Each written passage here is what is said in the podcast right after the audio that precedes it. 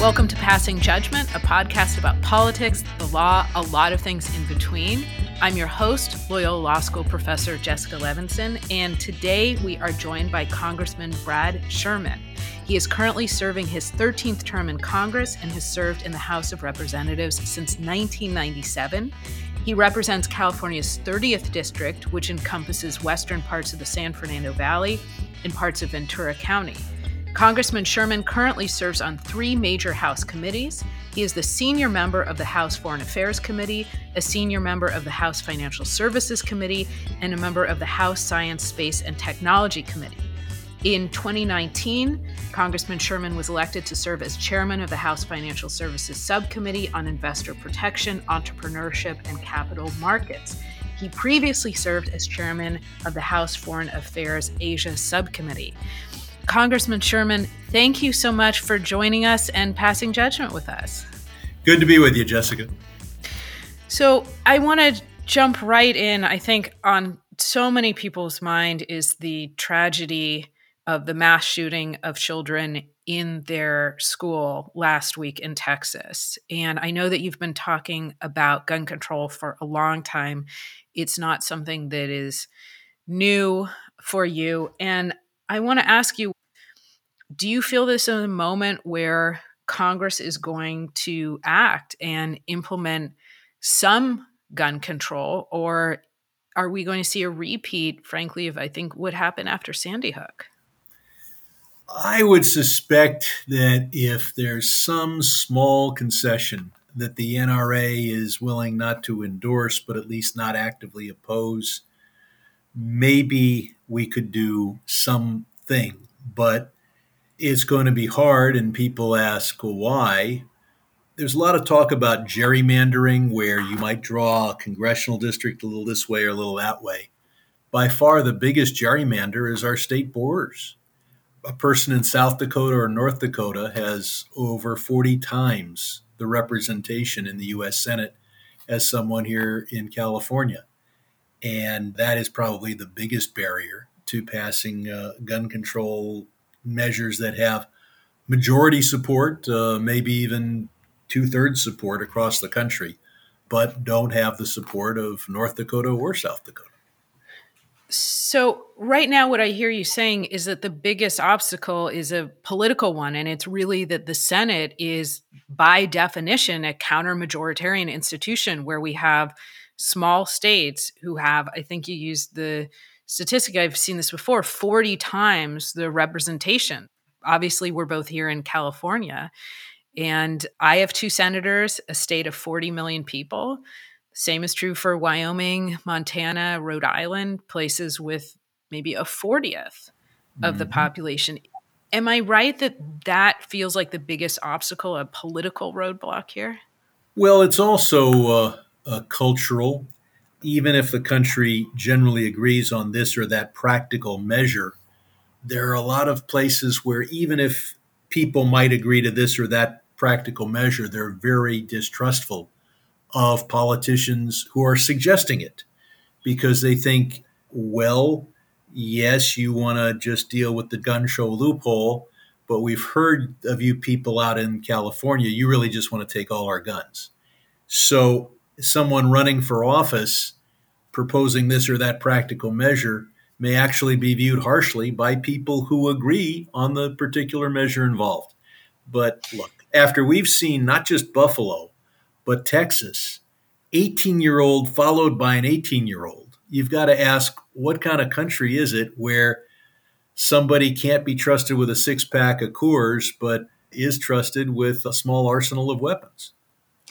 So you served in the highest levels of our federal government for a long time. And I heard you say something really important, which is that it's not just politics, it's a cultural issue mm-hmm. in the sense that maybe people don't trust what their representatives are telling them in terms of where the gun control would go and where it would stop, that there would be a limiting principle. And I'm wondering if you have advice for I want to talk about trust in government more broadly in a moment, but how can we convey to people if you were running in one of those districts, what's the best advice for explaining that we're not trying to take away every gun. We're looking at things like red flag warnings. We're looking at things like background checks, like limits on assault weapons. Is there a way to try and break through that distrust?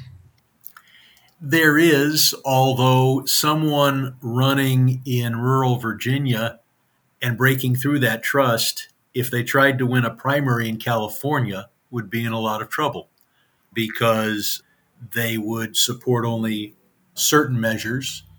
And in a primary, in a highly Democratic or highly Republican district, the emphasis tends to be are you absolutely dedicated to the most extreme version of the position? And there's not a lot of interest among voters in the country in how can we compromise. There is a lot more attention to how can we win absolutely on our issue. And it's not a good thing for the country, but the number of voters who would say, I just want the process to work, even if I lose, is smaller and smaller. And the group that says, we've got to prevail on our issue is more and more intense. I have, from the outside, not serving in Congress, observed the same thing. And you said we're more concerned about winning a lot of times than compromise. Can you point to a few things that have caused that? It does feel like I, you know, I see statistic after statistic and graphic after graphic that we're more polarized than we used to be. The economics and technology of media. When we were a divided country over the Vietnam War, every city had a newspaper, and that was the pretty much the only newspaper you could buy and that newspaper had to try to appeal to everyone in the city. Now you don't buy a newspaper, you screen a newspaper. Maybe you pay for the subscription on your pad, but you don't go out and buy a newspaper. Newspaper isn't something dropped in your driveway. So it can, instead of a newspaper having to appeal to everyone in a community, there you have a choice of uh, 500 different newspapers. Subscribe to the one that fits your preconceptions. And then, of course, in broadcast media, we had Walter Cronkite tell us every night what happened in Vietnam. We accepted that as the fact, and then we argued about the opinion. And you had your choice channels two, four, and seven. That's where you got your news. Now you had cable TV where the emphasis was on getting extreme, and that's where the ratings are. And then now you have your tablet, your iPhone, where it's programmed to keep feeding you the things that you agree with. And the result is that people not only have different opinions, they have different facts, and then they even have different belief as to what story is even relevant. There are whole stories on right wing media that if you're not on right wing media, you don't even know that story is there. You don't have a disagreement about the facts. You're not aware that there's a subject. And that has pulled the country apart. And then people look at Congress and say, whoa, why are you guys so divided? We're representatives, literally. And it's not just the name of uh, the House of Representatives, it is a fact. And you don't realize how divided the country is if you live in one place. I live in one place, but I hang out with successful politicians from 434 other places. And you don't realize how divergent the country is if you just talk to people in West LA or the San Fernando Valley and don't spend any time in rural Oklahoma. Congressman Sherman, I think you brought up two really important points there that I pulled out of what you said. This idea of all of us living in echo chambers. Many of us don't have the opportunity to be representatives, to live in one area and then work with people from all over the country with divergent views and divergent experiences. And second, this idea that we really aren't reading from the same script anymore, that we don't have accepted facts. I even heard you say we don't really even have accepted stories and that we live in just a very different, not to use a buzz phrase, but media ecosystem. And of course, this doesn't even address the fact that we have disinformation campaigns, or it does address it, but it's slightly to the side of it, which is we have people who are actively lying to us, both on social media and elsewhere. That isn't new. We've had lying in politics for as long as we've had politics.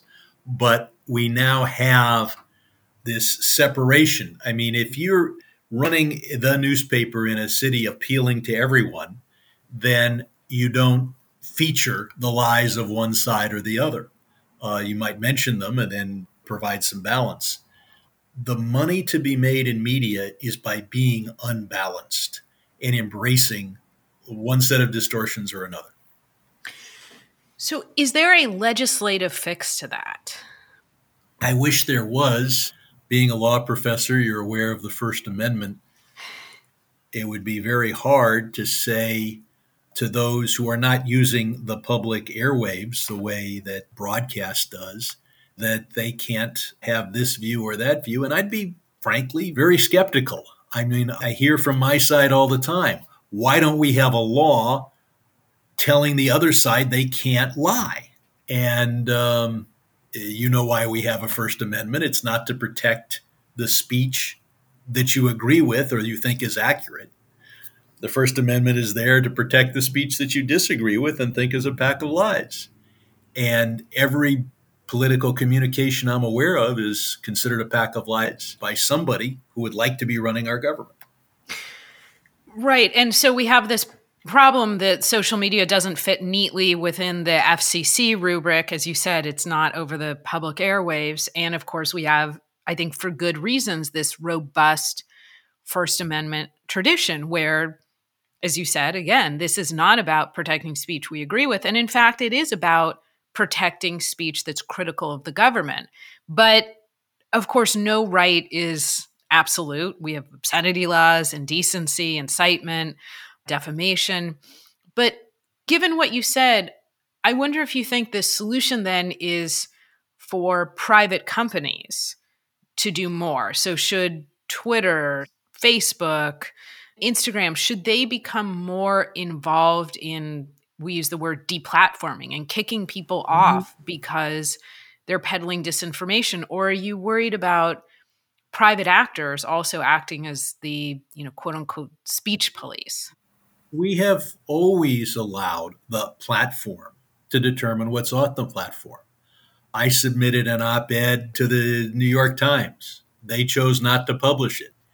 And if we're going to allow newspapers to say, we decide what we publish, then uh, the electronic media shouldn't be in any different position. The only thing there is, and this is murky because the Facebooks of the world, I mean, they're caught.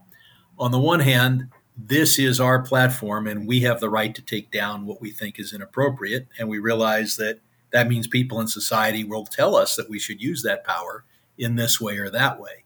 At the same time, they want to say, we can't possibly police everything that is posted, at least for a while. And therefore, it's not our publication. We shouldn't be sued for it. If I submit an op ed to the New York Times in the old days filled with defamation, you know, they put a lot of work into deciding whether to publish it. And if it's filled with defamation, they probably shouldn't do it. Whereas, uh, how long would it take you to find defamation looking at Facebook right now? It wouldn't take very long at all. About 0.3 seconds, I suspect. and so we really haven't decided whether socially they can't be absolutist and say, we're going to let everything up because society will reject them as major institutions. On the other hand, they can't say, we're only going to let things up that we think should be up because the amount being published on Facebook in one day exceeds what was published in every newspaper in the country in the whole 20th century. They could, it's just not practically possible. As a private actor, they could do whatever they want. Yeah. Legally, they could become more like a newspaper and curate and review and edit everything that goes up, but then they wouldn't be Facebook or Twitter. You've obviously thought about this a good deal. Are you optimistic about where we are in five to 10 years with respect to those two problems that I think you highlighted this idea that we're in echo chambers? We're reading what already supports our views and we're not really reading from the same script. Again, this idea of no accepted facts. Have you kind of played out in your mind where you think this might be going? I don't think it gets particularly better or worse. I think this is the new normal. And the way you defeat bad facts and lies is with good facts, uh, not by muzzling the disinformation campaign, but by refuting it. And you're not going to be entirely successful. There are going to be some people who believe the falsehoods. You just hope that uh, you have a majority who are convinced of the facts. I don't see uh, a reason to be optimistic that we're going to return to uh, the calmness of the 1990s. I think politics is going to be tough and contentious. Society is changing. In times of stasis, disagreements are kind of downplayed. Even people who disagree with the status quo adjust to, well, I guess that's going to be the status quo this decade. When things are changing, it's much harder to get people to go along with a change they disagree with. Congressman Sherman, I know that our time is limited, so I want to go to another topic where I think our society will be changing very soon. And I know that you've obviously followed the Supreme Court's leaked opinion in the Dobbs case. That's the case mm-hmm. where, at least according to the leaked opinion, and I believe it will stand, uh, the Supreme Court is about to overturn the rights protected under Roe v. Wade. So women will no longer have a constitutionally protected right to obtain an abortion, and this will be left to the states. I know there have been calls by Democrats to try and quote unquote codify Roe. And very similar question to what I asked you when we started talking about gun control operating on the inside. Do you see that this is in the realm of possibility? I think for many of our listeners, it's not something that feels at all likely, feasible, but not likely. Well, keep in mind, just as there's an effort to codify Roe, there's an effort to make abortion illegal from conception nationwide. And as a practical matter, if abortion rules are liberal in half the states and restrictive in the other half, as a matter of principle and ideology, you'd say that's unacceptable. But as a matter of practice, it means, first of all, most abortions are now done by a pill. The state could try to make a pill illegal that's legal in California but illegal in their state. All I'd say is marijuana is legal in my state, and uh, I'm not sure that I can't get any kind of California weed just about anywhere I want in Nebraska both sides want to fight to win nationwide. If it remains at the states, then not only will half the states have liberal rules, but those liberal rules, whether it's distribution of a pill or whether it's travel or whatever, will be, as a practical matter, available to women in 95% of the cases in those other states. So a state by state rule means that the liberal side wins 100% in half the places and 90% in the other half.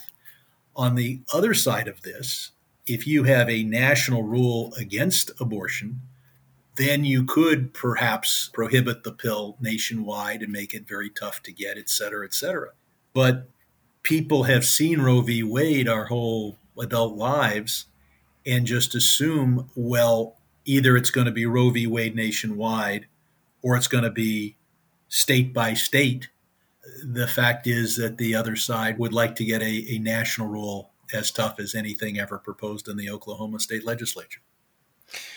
I think you're more optimistic than I am. I've written a little bit about this tension between the abortion pills that are authorized by the FDA. And of course, the rules changed during the pandemic to allow those to be mailed without an in person visit, mm-hmm. and the mm-hmm. tension between the states that are trying to ban those pills now.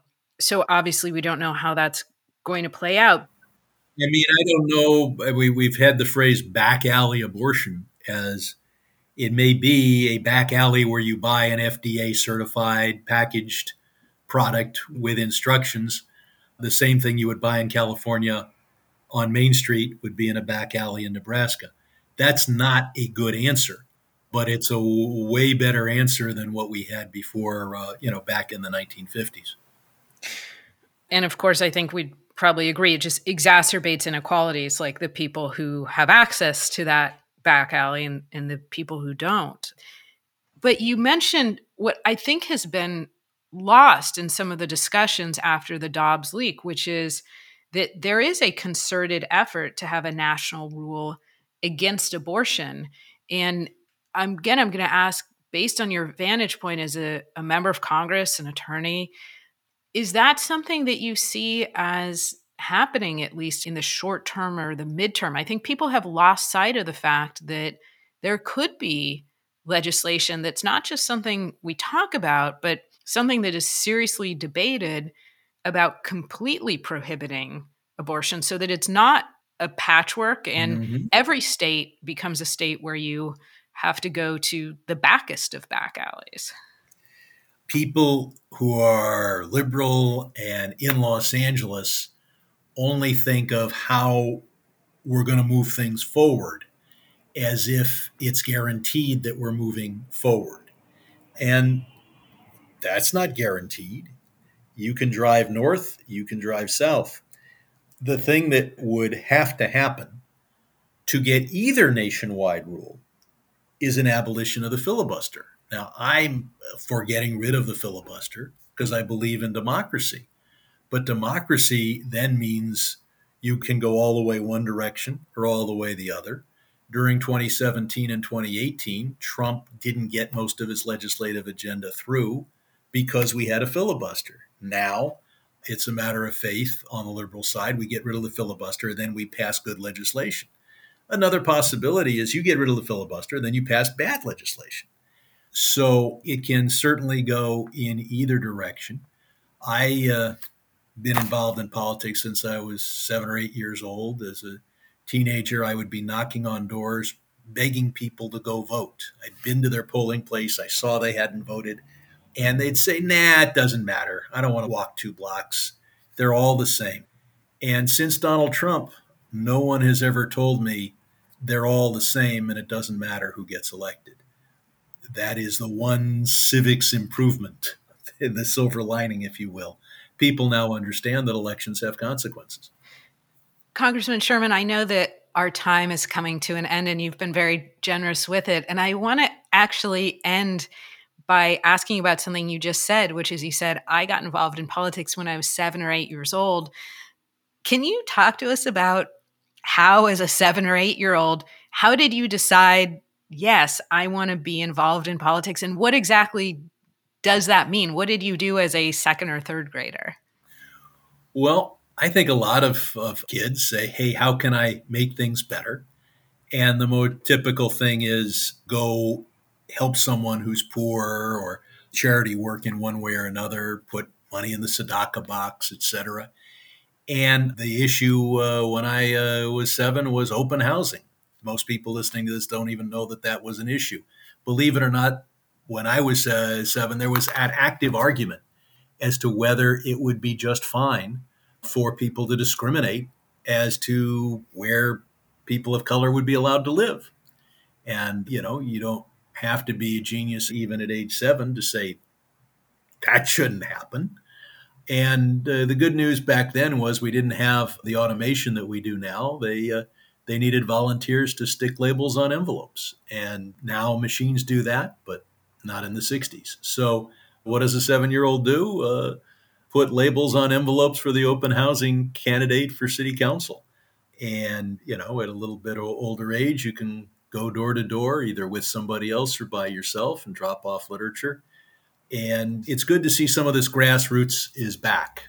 The, the machines slap on the labels, but uh, going door to door is very much back in politics. And it's something that adults can do as well. It might not be as much fun or Instagram worthy as some of the things, but it does make a difference on the local level, on the national level. And Congressman Sherman, I really want to thank you for spending this time with us and for sharing your views on a variety of topics. It's been really elucidating. Happy to do it anytime, and thank you for creating a great podcast. Thank you. And I'm going to remind everybody that they can follow Congressman Brad Sherman at Brad Sherman on Twitter. He tweets frequently. And I want to thank everybody for listening. Please, of course, rate, review, subscribe. We wish everybody a wonderful day, and we will talk to you soon.